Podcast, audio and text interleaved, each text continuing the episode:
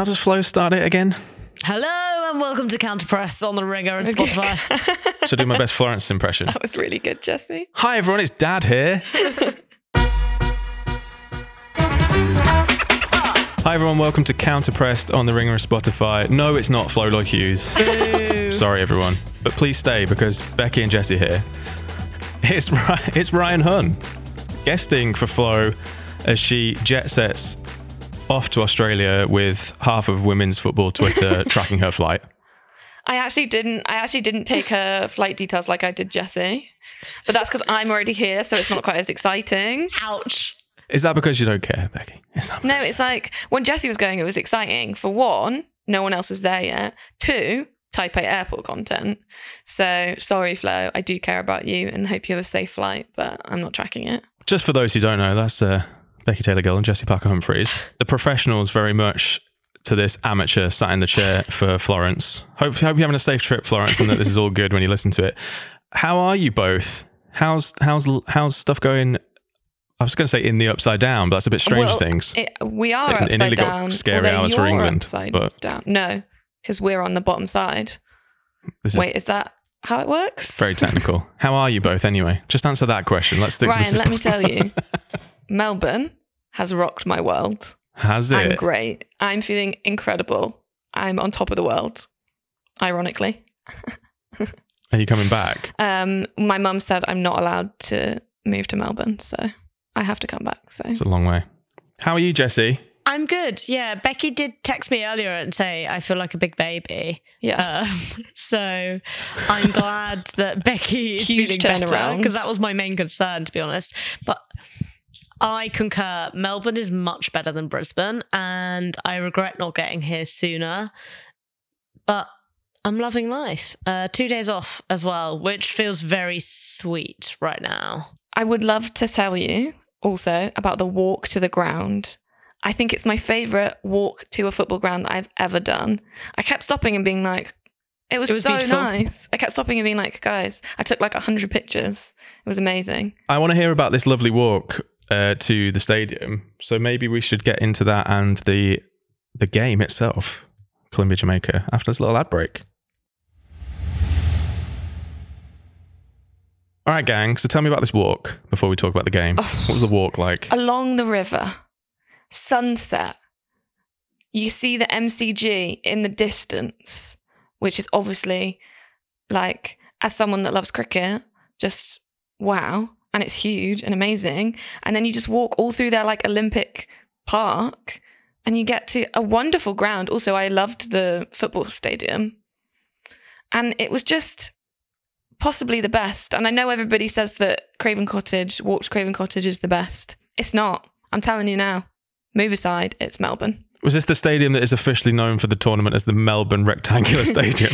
But I did enjoy that uh, Lewis Ambrose on Twitter referred to it as the Croissant Stadium. I don't know if this is like a general thing, like, or if that is Lewis's thing. But oh my god, yeah, it looks like croissant, the rectangular croissant stadium. I was so there with it. But my main disappointment was that everyone's been raving about this ground because seagulls come and interrupt every match. And Ryan, I know you are actually familiar with the south coast of England as well. But as someone who lives on the south coast, I thought the seagull show was poor. I feel like this must be something that I don't know if it's been better other nights. I do know that uh, apparently after America went out, they like scavenged the fuck out of all of the discarded chips. And Did you not like see that. when the um, but when the goal went in and everybody cheered? They all like freaked out and flew like off the side. Well, I was expecting them on the pitch. Like that would be the level that I was looking for. Mm. Sorry, I was just going to pause. Can you hear the sirens? That was the police were coming for your take. That's what usually happens when Moose and I record Stadio. There's always a siren in, on Moose's side. Should we talk about the game? So Colombia going through, being Jamaica 1 0. I was quite impressed with Colombia, especially in the second half. But what were your takeaways, the pair of you, from being at the game? I'm going to start by saying I love Colombia and I love this team. Mm. I think they're so much fun. The fans have been the best fans I've experienced here, I think, aside from Australia and Brazil. Um, but the atmosphere tonight I thought was amazing. Um, I will say I don't think I felt Colombia imposed themselves in this game as much as I wanted them to. Uh, but I also understand why they didn't. I think they've been like kind of strangely elevated in this tournament all of a sudden. It's easy to forget this is the first quarter final they've ever made. They weren't even at the 2019 World Cup. And obviously, topping a group which did have previously Germany in, and then facing Jamaica, who I think have had much more public struggles with their federation, for example, kind of made Colombia mm. feel like favourites. And then I think as a result, I kind of bought into that narrative and felt like their performance was a bit more nervous, a bit more dark artsy in a way that actually, when you take a step back, you're like, yeah, well, why wouldn't it be? Uh, they wanted to like get to the quarterfinals. And they did, and they had some great moments. And I thought Linda Caicedo in particular tonight was really, really impressive. But they're a very fun team, and I'm happy to to see them to see them get this far. And I think it's important to recognise that it's the first time that they've they've managed to do that, even if it is in the context of Jamaica, who are a team I know lots of people have got behind uh, going out. I think it's really interesting like what you said about expectations being higher for them having beaten Germany because obviously now people are looking at them and being like what are you going to do? I think that was really obvious with linda caicedo not from how she was playing but i don't know if you felt this but you know in The Incredibles, where Mr. Incredible says to that kid, like, what are you waiting for? And he's like, I don't know, something amazing, I guess. Like that's how I felt, the crowd felt every time she got the ball. Like she she took a she had the ball on the edge of the area and everyone around me was like, oh, like what's she gonna do? Like what's gonna happen? You could feel it. Linda, literally, Linda, um, Linda, Linda. which was re- it was really fun. It was a really fun atmosphere, but it does add pressure to them in a way that like they might not be used to. Yeah, I think what my kind of takeaway from it was I think that expectation did lead into a slight sense of disappointment maybe in the first half, but I felt like I think the scoreline was pretty fair. I don't think they blew Jamaica away by any means, but I felt like in the moments where you would expect the side chasing the game to really take the initiative, let's say, it felt like the opposite. It felt like towards in the late stages of the game, for example, if you're looking at the the kind of balance or the territorial possession threat that kind of like you know what's the uh, what's the tilt? Game t- was it pitch tilt? Whatever Field it is. The, the, the, the, nerdy analytic thing. It was more it, it seemed to be that Colombia were the side that were pressing for that second whereas actually you would have expected or or hoped in a, that Jamaica would have been the side pushing for it more. And maybe they it felt like they could have had a second. There were a couple of those breakaways towards the end of the second half where you expected Obviously, Jamaica were chasing the game at that stage, but I think it would have been a little harsh on Jamaica if it had been two or three. The game did seem, to, or the pitch did seem to kind of open up for them at various points where they could have taken more of an advantage. Yeah, and actually, I think this was a frustration that I felt about Jamaica is that they pushed forward, but I thought they pushed forward in quite a strange way. Um, they really chose to use Bunny on the flanks.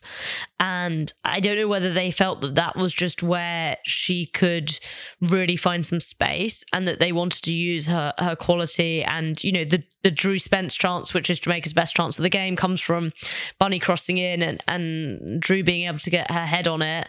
But Becky and I were actually talking after the game about the like bizarre moment in the 93rd minute where they Jamaica had a corner and Becky Spencer was arguing you know goalkeeper Becky Spencer was arguing with the management and the coaches saying I want to go up and get in the area. And they were saying like no no stay back.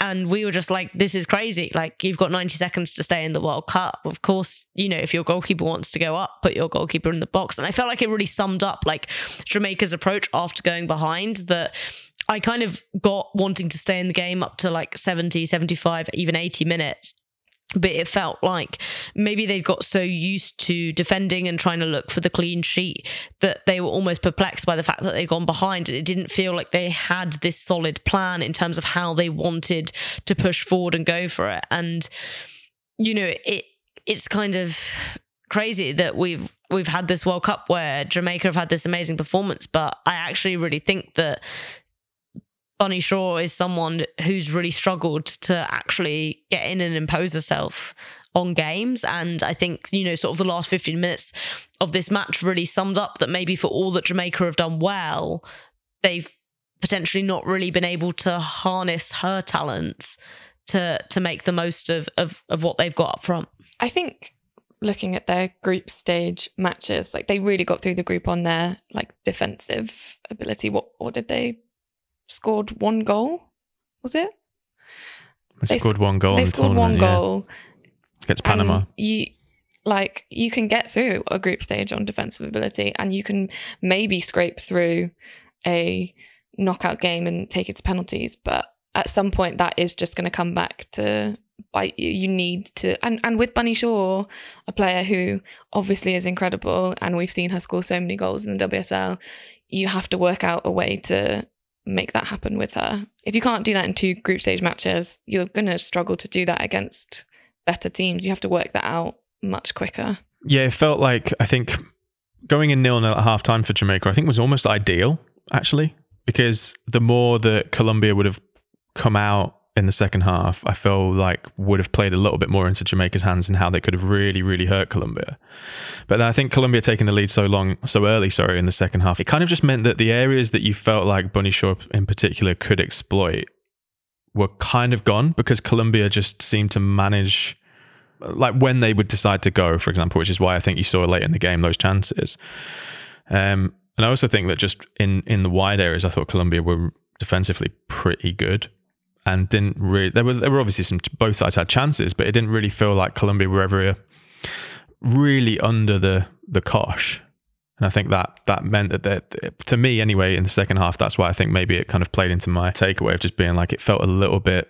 It wasn't easy, but it felt at the end kind of not too uncomfortable for Colombia. Well, I think what Colombia did really well in that second half was that they came out and they had obviously been told to start switching play. That's where the goal came from. And there are a couple of good chances that came from quickly putting the ball out to the opposite side. I mean, lots of the progression was still like looking to go through Mayra Ramirez peeling off and, and Linda Caicedo on that uh, left hand side. But, you know, obviously the goal comes from them like switching across to Usme and she, she takes that goal very well. Um, and I think actually Colombia did struggle without Manuela Vanegas, who's been, I think, one of their most impressive players at left back, missing today through suspension. Um, I think you could see in the first half that even Jamaica knew that the threat of that left hand side, even with Caicedo, just wasn't there because they could just double team her, um, and they weren't really worried about the fullback pushing on. And I think by sort of trying to draw Jamaica across towards Caicedo, um, Colombia were able to do a lot more in terms of going forward. But yeah, I think also like it's very well documented Jamaica's sort of struggles with support and you know what they've had to go through to even get to this tournament, let alone be playing in the knockout stages. Um, and I think there was also an element of of maybe you saw that today as well that ultimately it just felt like some of the quality just wasn't there. And i mean it's hard because like in some ways i could say at points like watching england yesterday i felt like the quality wasn't there with england. Um but i did think you know it was very clear for example players like drew spence and players like Bunny shaw who've played at a real high level of professionalism for huge chunks of their careers versus maybe players who haven't had that same opportunity. Um and colombia have really sort of pushed forward in recent years in having like a fully professionalized league. Obviously, there's been a lot of stuff around the players who've gone and played in Spain as well. And I think also like is maybe important to acknowledge that potentially those discrepancies in in support that nations have got was on show in terms of how they were able to like tactically deal with what was required of them in this game. It's worth saying from the Jamaica side as well that maybe bar Panama, who I still think that group was coming out of that group would have been the ultimate goal at the start of the tournament. I think looking at the draw that they got, and I feel like you're seeing it with. I mean, you, you've seen it with all of the round of 16 games so far.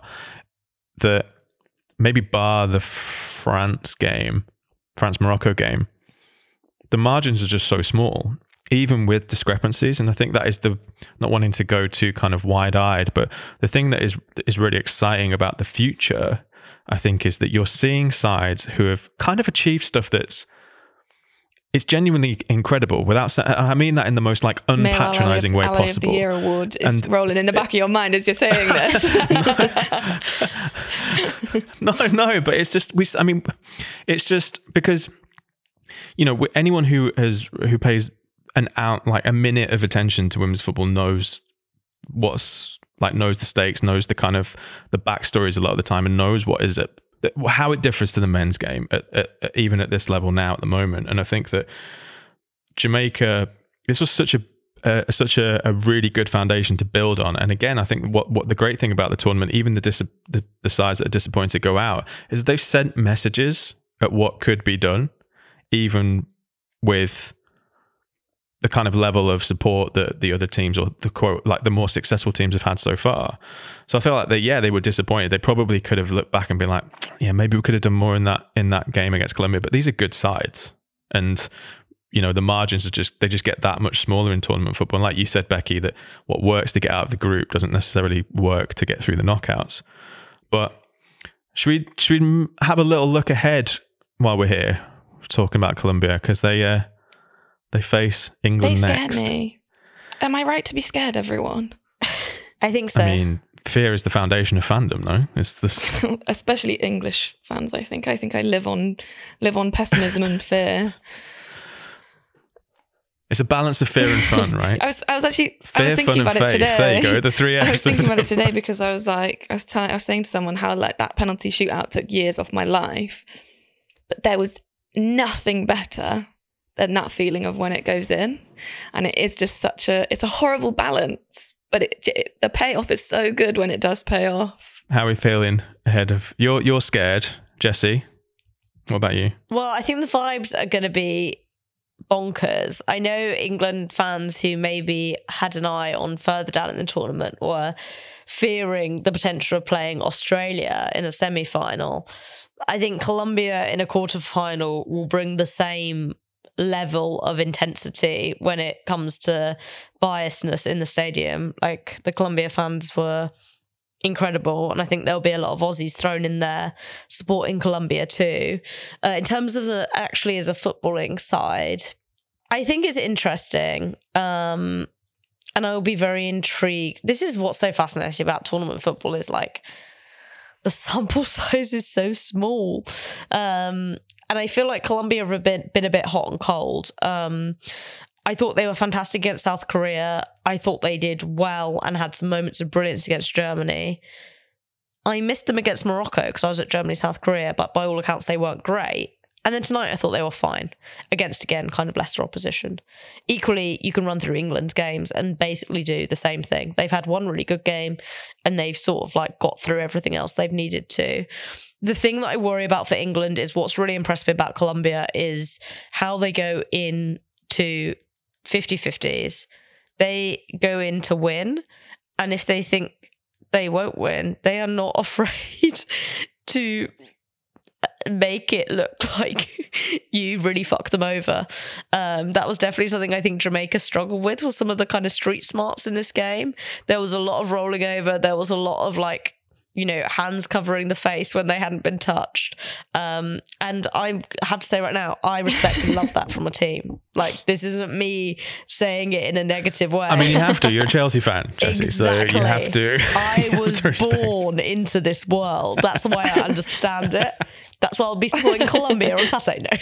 No. Um, but I think actually that's something England have felt very naive to at points in, in this tournament. I don't think Nigeria played in that way at all actually. I think nigeria were a lot better at more using their their bodies to like shield the ball rather than like trying to go in for challenges so much. Um but that would be my concern for england this feeling of like are this england team up for it in the way the Colombia team are. Because I think the you know the up for it is the phrase I would use to sum up how I felt about Colombia and that's why I think they're so enjoyable to watch. Like they are all going for it. And then you just sprinkle a whole chunk of talent throughout this team. Feels like a very potent combination. I agree on the the vibe side of it, going back to what you first started on, those fans were incredible and had like goosebumps, like being in and around them. Like when they were singing the national anthem, it was just like, this is crazy.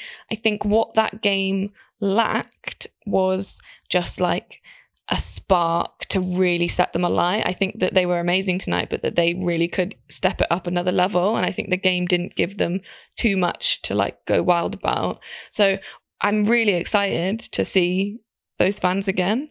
I am scared that it's us that have to play against them and also like vibes from us like have to match that for our own team. Yeah, I'm they were amazing and I'm I am excited. I'm I am excited to see them again. I think it could be really really fun. I think there's a really interesting thing that how England respond respond to being kind of shifted off their I don't say axis, but you know, like just out of their rhythm a little bit. I think that's what that was basically the whole. I, I heard the show you you guys did after the England game, but that was basically why Lauren James did what she did. It's something that we've seen really talented players who aren't getting their own way necessarily in a game do numerous times before, and it will continue forever and ever and ever. And I think that Colombia will be will be looking at that, and especially now that James is suspended, and also think, okay, how can we shift England further off balance because you know stereotypically sides who who engage in that kind of tactical stuff aren't known for being too technical but what you're seeing at the top level and I think Colombia are that team is that you ha- they have the the players to technically really hurt you as well. So that combination totally what you said Jessy I totally agree with it. That that that combination is really dangerous when you get into the knockout stages. And England are to have to be fully, fully on it, which I think they will be. I don't, I think, I don't know. I think, I think going to penalties against Nigeria will be a massive wake up call. I think most teams who go and succeed in tournament football like this, international tournament football, they need a wake up call at one point. They need a close, like a close call. Uh, and I'm, I think England will go through, but I, I don't think it's going to be easy by any means at all. No, and I think also what will be interesting though will be what England have taken from Colombia's games. Um, and mm. I think maybe what has been overlooked or what I felt's maybe been overlooked in some of the narratives is that England have become kind of such overwhelming favourites, even beyond the normal like Anglophile narrative around these kind of tournaments. You know, I think they are like understandably seen as like you know, on paper, pretty high favourites for this competition. Um, but that's kind of ignored the the tactical setups that other teams have had against them. Um, mm. And I think Haiti did really well in terms of how they played against England. I thought Nigeria did really well and how they played against England. But equally, I thought England really adapted well to what they thought China were going to do, and that was their most convincing performance. And I think Colombia will have shown them enough in these games of what they could potentially exploit. What will be interesting is whether Wiegman plumps for that. Because if you were to ask me, like, what kind of England team would I like to see come up in this game? Like, what would I want to exploit? I think what Jamaica really got a lot of joy out was basically putting balls into the corridor of uncertainty, but that space in between basically Colombia's back line and their goalkeeper, and they didn't look great at points. And that's why I thought it was a shame that Jamaica didn't really like just sit Bunny Shaw in that kind of area because it felt like that was where there was to exploit. And I do think when people were saying Beth England should have come on against Nigeria, I actually disagreed because I thought England's game plan really suited Russo and what they were trying to do work with how she wanted to play. But I think if you were asking me to pick an England team from scratch against Colombia, someone like Beth England, who was just going to attack like balls in behind potentially, it's kind of basic. It's kind of route one, but like that would be the way I wanted to go. I just don't think that is what England will do. And that's why it will become interesting to see whether kind of that desire to play the brand of football they want to play wins out on maybe what's the most practical way to actually get one over Colombia. I reckon before producer Becky shows me the time, should we go to a, an ad break and then come back and talk about the other game from today? Are you scared of producer Becky? It's prevention, not cure, right? I don't want to get the uh, the iPhone clock of shame.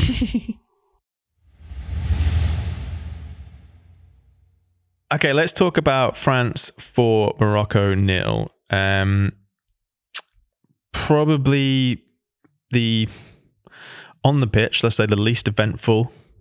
There was a lot of talk around this game before because of obviously the uh, well, I mean, a lot of the games that were taking place at this stage of the competition, obviously with the ongoing situation in France with the hijab ban. If you're unaware of that, there's been a lot of really good writing about that. I'd encourage people to go and find it and read up on that if you're unaware of the situation in France. Morocco, though, made history. Uh, Shireen Ahmed, who actually wrote a great essay on the France hijab ban, wrote a, th- a tweet saying Morocco's made history by debuting and making the round of 16, being only the second team to do this after Cameroon in 2015. Um, so, despite the disappointing scoreline, France, the game was kind of wrapped up after about half an hour.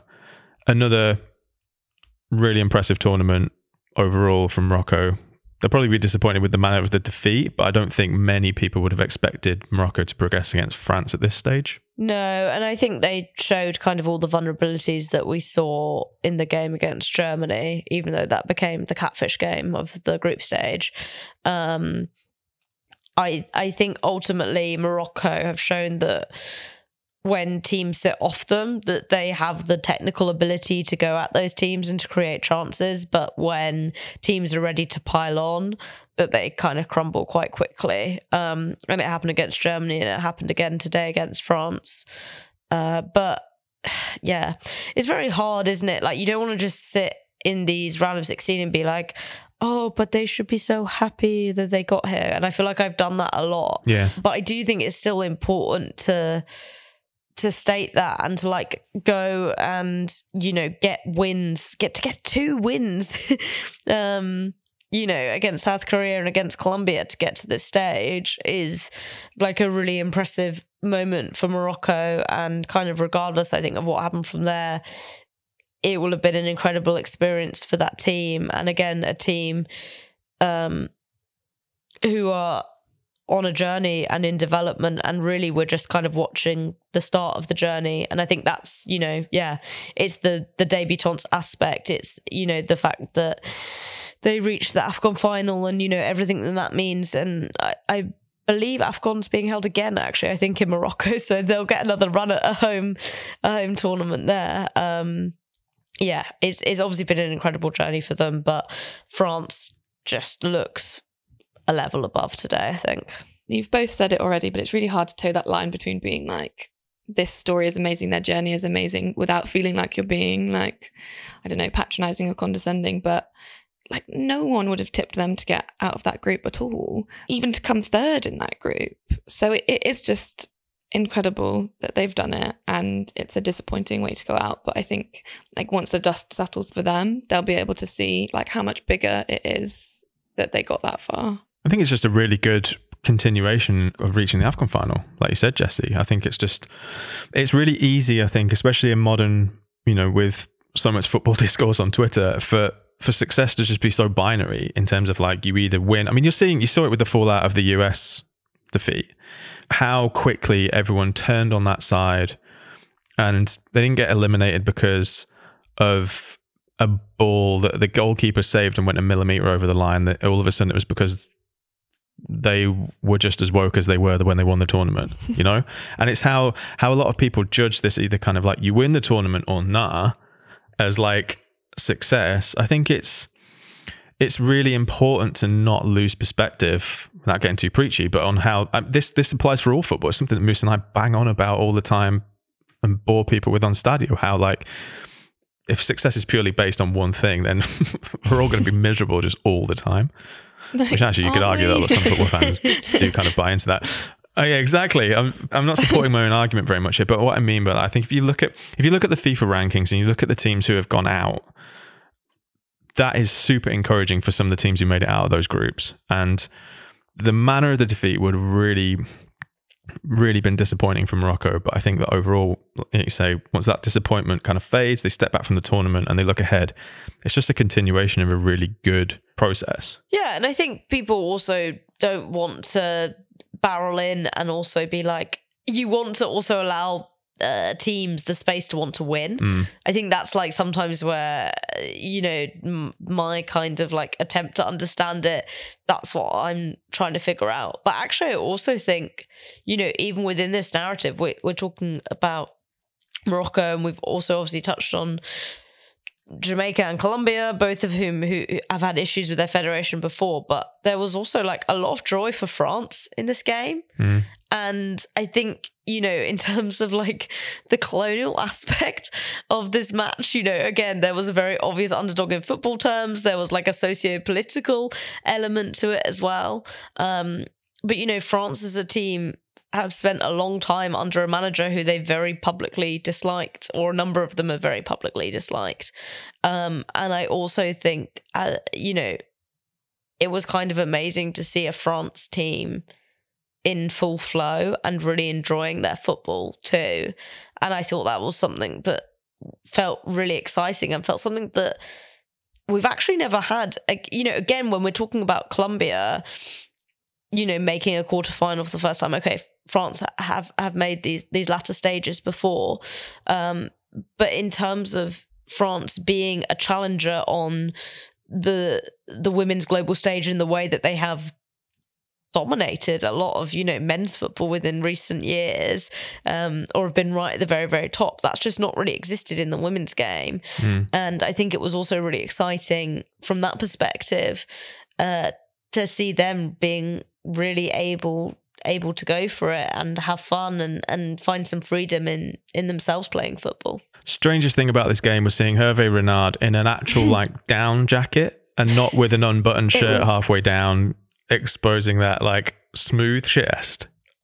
Very strange. I feel like when we saw him, it the it was still buttoned quite far down because I did turn to Jessy and say, "There he is, my man."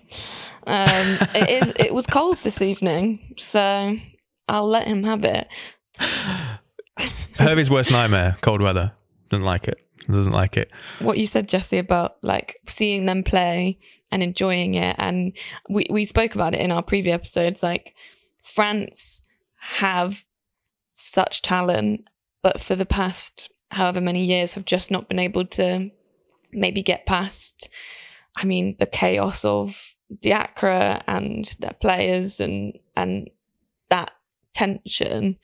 Um, and now that that has lifted, it's like how far can they go?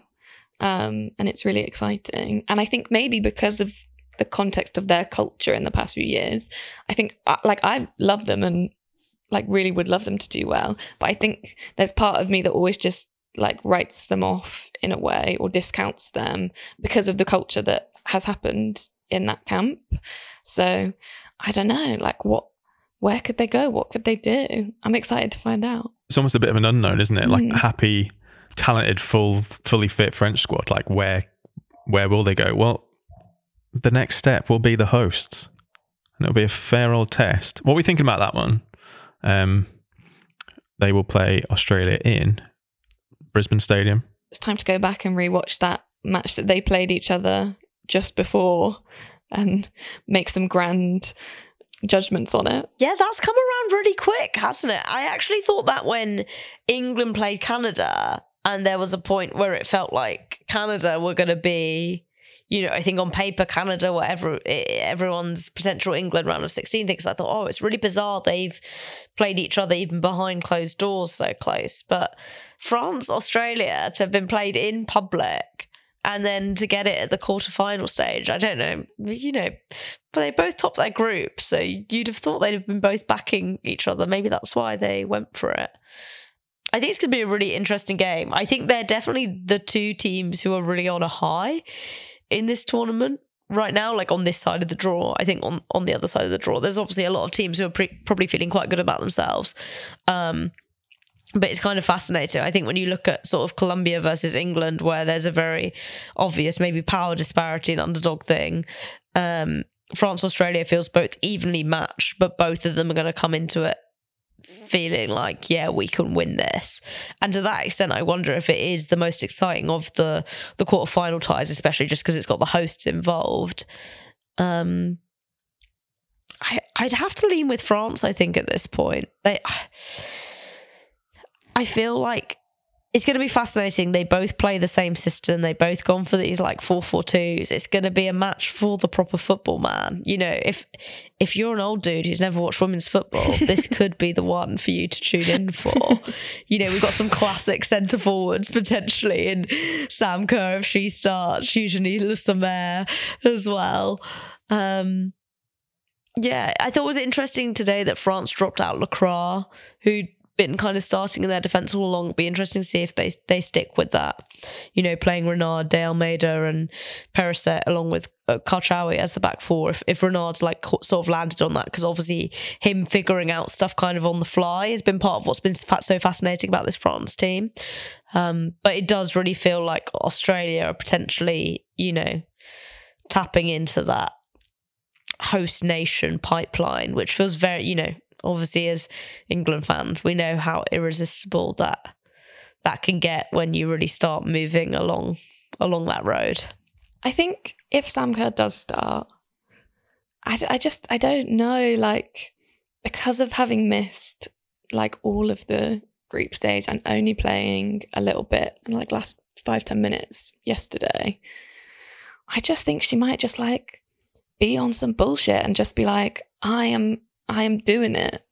And like, if she's at that, if she's, I mean, it'll be, it's tough to be at your peak when you've not played at all in in your home home World Cup. But I just think there's like, like a motivation from like deep deep down that if she can tap into that, might be the magic that gets them through against France, who have been very good. Sam Kerr, I will say, has played against the entirety of that France defence, either in the Champions League or at home. And she, at Stamford Bridge, completely destroyed Elise Almeida. I don't know if people remember the goal, but when they played PSG, it's the one where she, like, basically dummies her and then smashes it in on her left foot. And I think if there was one, like, set of defenders who Sam Kerr could be coming up against and, like, really lick her lips, even coming back off injury, Wendie Renard and Elise Almeida next to each other, I think would be a pretty satisfying duo for her. When you put it like that, it's uh, I don't know. Are we expecting goals or are we expecting this to be tight? I would love a goal fest. I'm kind of expecting goals. Like that's just because I want goals. Yeah. It feels like we're due like a a three all, a four all, or something like a real chaos goals game uh, uh between two two I say heavyweights for the tournament. I would love that, but with a last minute winner in normal time because then we have to go off to the England game and I don't want to miss any action. So, Sam Kerr, if you okay. can do that for me, okay. that would be perfect. A little bit selfish, you know, what about the rest of us? But that's fine. That's fine. I make no apologies. You would have to tune in for the England game as well, Ryan. So, so just true. because we have to get there, you know. okay. Yeah. I mean, that's fine. I'm I'm just up for the the thing that I'm the thing that I really don't want to happen is that the, the chaos kind of dips as the football yeah. gets more serious. Mm. I want there still to be, you know, I still want there to like kind of remember who you are, remember what this is. I mean, England have lived up to the chaos. I would like it to be chaotic everywhere else apart from us. I want what Australia had against Denmark, which was like pretty chill. Straightforward win. On the other side of the draw, Japan facing Sweden, Spain facing the Netherlands. What we think about those two? I'm so fascinated by this side of the draw. Um, I really think this draw could, like, that side could be the like heartbreaking side. E.g., that I think Japan and Spain have probably played some of the best football even though obviously I morally object to the Spain national team at this point. but from an objective standpoint, think they probably played some of the best football along with Japan. But I could really see Sweden and Netherlands both just like really like grinding out results there. Um, Japan are, so like the darlings of this World Cup and deservedly so because they have been the most tactically complete, exciting, fun team. They've kind of become underdogs because no one was really backing them. I've seen some people trying to retroactively back them. I'm not standing for it. Like this is not a team that people were really talking about because over the past couple of years they haven't looked that good and they they turned up to the World Cup you know in fantastic form and they've shown they can adapt i just think Sweden have shown, you know, if you beat the US, it feels like do you take on their power? I don't know. I don't know if it works like that, but I just feel like that Lena Hurtig penalty that Picking up infinity stones through the tournament one by one. No, that broke something in the space time continuum. Do you know what I mean? Yeah, like be. I mean, even if even though USA were like not great in the group stages, that is such a mental battle for Sweden. Like you come away from that being like, who next, bitch? Like, Yeah. come at me. I can beat anyone. It's just, I think this side of the draw is really interesting because everybody before the tournament was like, the England, Australia, Germany, France, Brazil. That was like the potential side of the other side of the draw. Everyone was like, God, that's horrible. Actually, there is like all of those teams on that side are big teams, and I'm glad they have to play each other. Um, but I, I just you're right. They are Japan are the darlings. I would love, I would love to see them in the final, not only because they deserve it football wise, but that away kit it deserves. If if England can't win the World Cup final, that kit deserves to win the World Cup final. Not Japan, just the kit. The football, yes, as well, but the kit especially. I fear a little bit for Sweden. I, ho- I think they've they've obviously got the quality, but I just think in terms of a, the type of opponent that they would have loved to have played after beating the US, I think Japan in the whole tournament is the worst opponent for them. Actually, they're just too smart. I think, like you say, like no one really backed them. They've just been kind of ticking off bits like game by game. Super impressive. It's too close to call. I mean, I was I was looking at the draw for the rest of the games. I was like, who do I actually fancy to win the tournament? And it changes every time I go back and look at it. That sounds like such a fence sitting thing that I'm known, like famed for on Stadio, but it really does. Like when I first looked at it, I was like, it's going to be France beating the Netherlands in the final. I was like, you know, went full Harry Redknapp. There ain't no doubt in my mind about that. And then I looked at it again. I was just like, actually, it could be like England, Japan, Japan, England. and like, do you know what I mean? And actually, I've I'm arguing with myself. I you think, Japan, Japan England for the I final? be- I, I mean, that, that terrifies me because they've been amazing. But what I would love to see is Japan Spain in the semi final, and just for them to do it again, just exactly, just tear them apart. No, I need the Netherlands to knock Spain out because that would worry me. I feel like when Mm. teams play each other again, it never goes the way of the team, even if they did really well first time. I need Jill Roord to really be on her bullshit, and I know she will be against Spain She's always on her bullshit. because Spain have been such a weird team to watch. As I say, like they've actually been a team like if you take a step back and strip all the kind of stuff we sort of know about the team, I ki- I find them sort of fascinating in some ways in terms of how Jorge Vilda's been trying to set them up, what he switched around. You know that real like mix of. styles that you always get with Spain the sort of Barcelona influences versus the Madrid influences um I just think it's ultimately, despite all that, would be so frustrating to see them really exceed in this competition.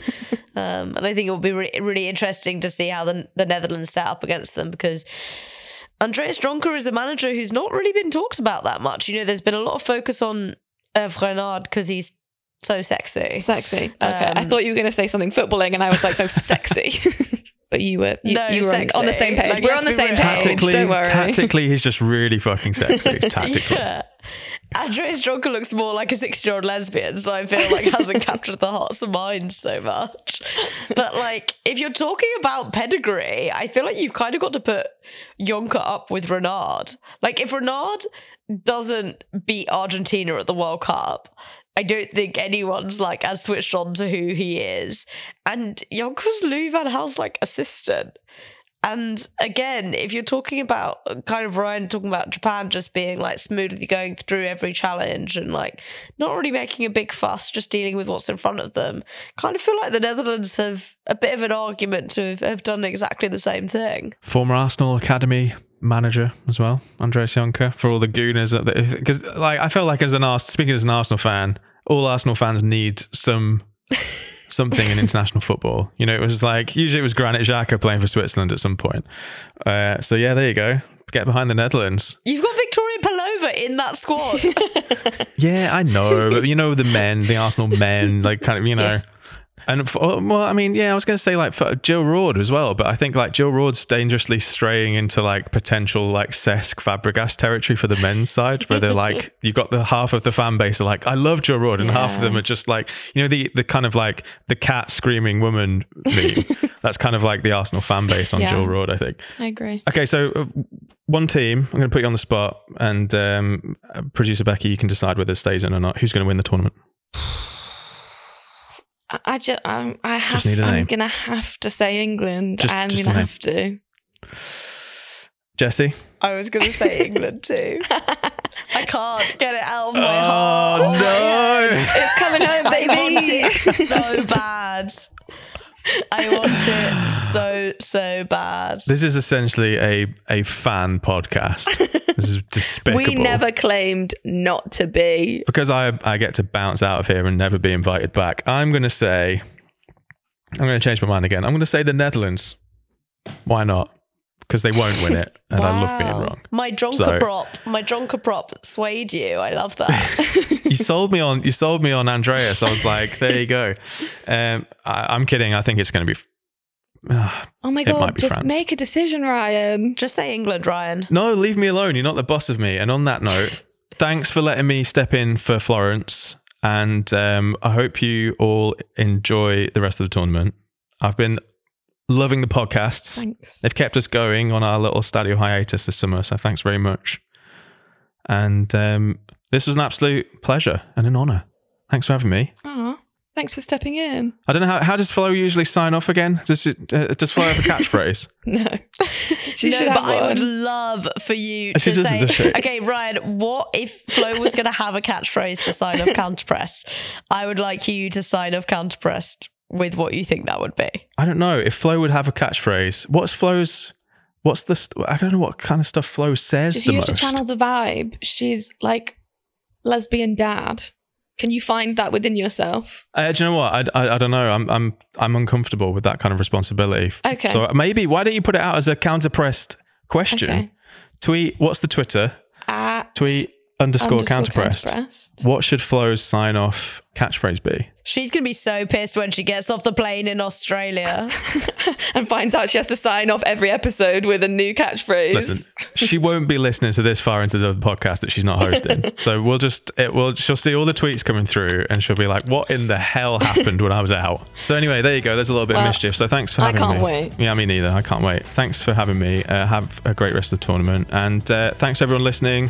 Florence will be back with you as will Counterpressed on Friday. So make sure you tune in then. I will be. And uh, until then, much love. See you later. Bye.